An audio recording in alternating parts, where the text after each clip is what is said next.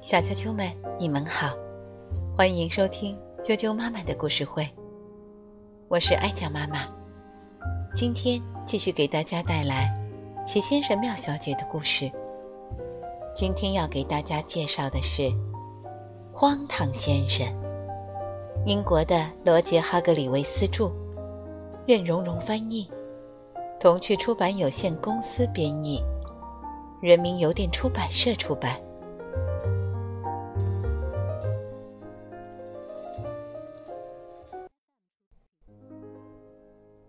荒唐先生，荒唐先生住在荒唐王国。那是一个非常可笑的地方。在荒唐王国，一切都可笑极了。那里的树是粉红色的，草是蓝色的，这不是很可笑吗？荒唐王国的狗都戴着帽子。你知道那里的鸟怎么飞吗？错了，它们不是往前飞，而是倒着飞。那里真是一个荒唐的地方。当然，这也是荒唐先生住在那里的原因。荒唐先生住在一栋可笑的房子里。你这辈子绝不会见到第二座这样的房子。你见过比这更可笑的房子吗？现在要讲的是一个关于荒唐碑的故事。要知道，荒唐王国每年都要举行一场比赛，荒唐杯会奖给这一年来想法最荒唐的人。荒唐先生从没赢过这荒唐杯，可每天晚上他都躺在床上，梦想着自己赢得了奖杯。要想赢得荒唐杯，荒唐先生必须得想出一个与众不同的荒唐点子。有一天，他一边吃早饭，一边思考着这个问题。哦，顺便提一下，也许你有兴趣知道，荒唐先生早饭吃的是什么？他正在喝一杯放了一勺果酱的咖啡，然后他吃了一块爆米花三明治，最后他吃了一个煮鸡蛋。不过，作为荒唐先生，他把蛋壳也吃下去了。这难道不是一顿荒唐的早饭吗？话说回来，在这个特别的早餐时间里，荒唐先生一直在思考，怎么才能赢得荒唐杯。愚蠢先生能赢得奖杯，是因为他给房子贴了墙纸。这听起来很普通，可与众不同的是。他把墙纸全贴在了房子外面。他还记得去年是傻瓜先生赢得了奖杯。傻瓜先生是荒唐先生的朋友，他能赢得奖杯是因为他发明了一辆汽车，那是一辆很普通的汽车。唯一不普通的是。他的车轮是方的，这难道还不够可笑吗？荒唐先生想啊想，可还是没想出什么好点子。他又喝了一杯果酱咖啡，可还是没什么用。于是他决定去散散步。他出门的时候把门打开了。他觉得这么做可以防止小偷进来。在散步的路上，荒唐先生遇见一只穿着长筒雨靴、拿着一把雨伞的鸡。你要是不穿长筒雨靴、不带雨伞，岂不是很荒唐吗？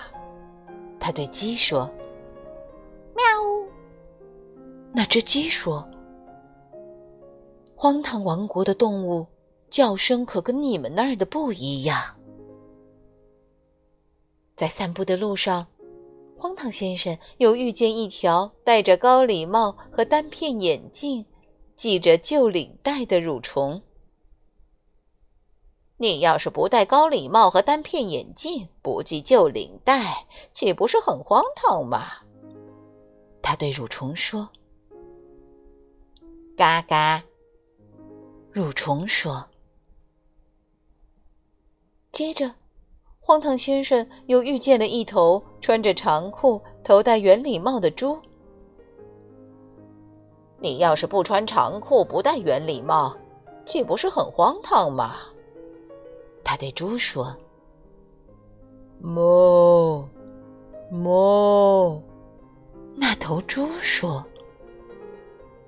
这难道还不傻吗？”在走到半路的时候，荒唐先生突然有了主意，一个很棒的荒唐点子。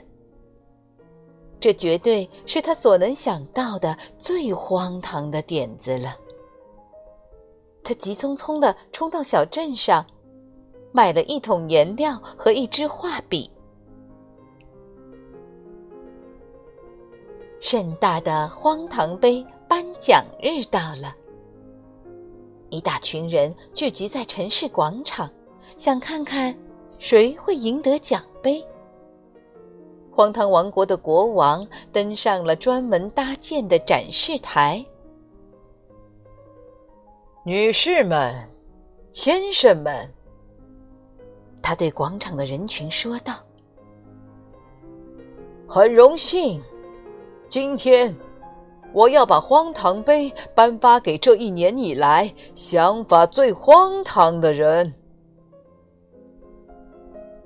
今年最荒唐的想法之一，国王继续说道，来自糊涂先生。”他努力的种出了各种东西，包括一个方形的苹果。糊涂先生举起方形苹果给大家看，所有的人都鼓起掌来。糊涂先生觉得自己赢定了。不过，国王说道：“糊涂先生的脸立刻沉了下去。”我们还有来自笨蛋太太的一个更荒唐的想法。那是一个茶壶，绝对是你见过的最荒唐的茶壶。茶壶嘴是朝里弯的。人群中爆发出雷鸣般的掌声。我很荣幸的宣布。国王喊道：“荒唐杯的获得者是……”就在这时，他抬头向四周看了看，马上目瞪口呆了。城市广场的中央有一棵大树，大树一直都在那儿，但国王确实是因为看到了它，才感到惊讶的。哦。怎么回事？他大声喊道：“那棵树怎么了？”所有的人都转过头去看，只见那棵树上长着绿色的叶子，翠绿色的叶子。和荒唐王国的长着粉红色叶子的树不同，这棵树的叶子是绿色的。人们都惊讶的说不出话来。是我干的，荒唐先生说：“昨天晚上，在你们睡觉的时候，我把所有的树叶都涂成了绿色。”一棵绿色的树，国王惊叹道：“谁听说过绿色的树？”一棵绿色的树，所有人都惊呼道：“多么荒唐啊！”然后，他们开始鼓掌。荒唐先生谦虚的微笑着。国王举起他的手说：“这是我所听到过的最荒唐的点子。因此，我要把荒唐杯颁发给荒唐先生。”人们不停的欢呼喝彩。荒唐先生自豪的脸都红了。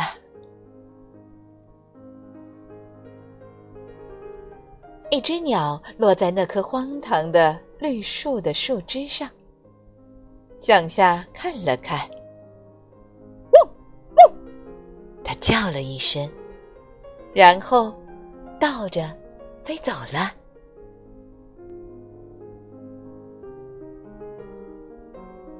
小啾啾们，荒唐先生的故事就讲到这儿了，可真够荒唐的。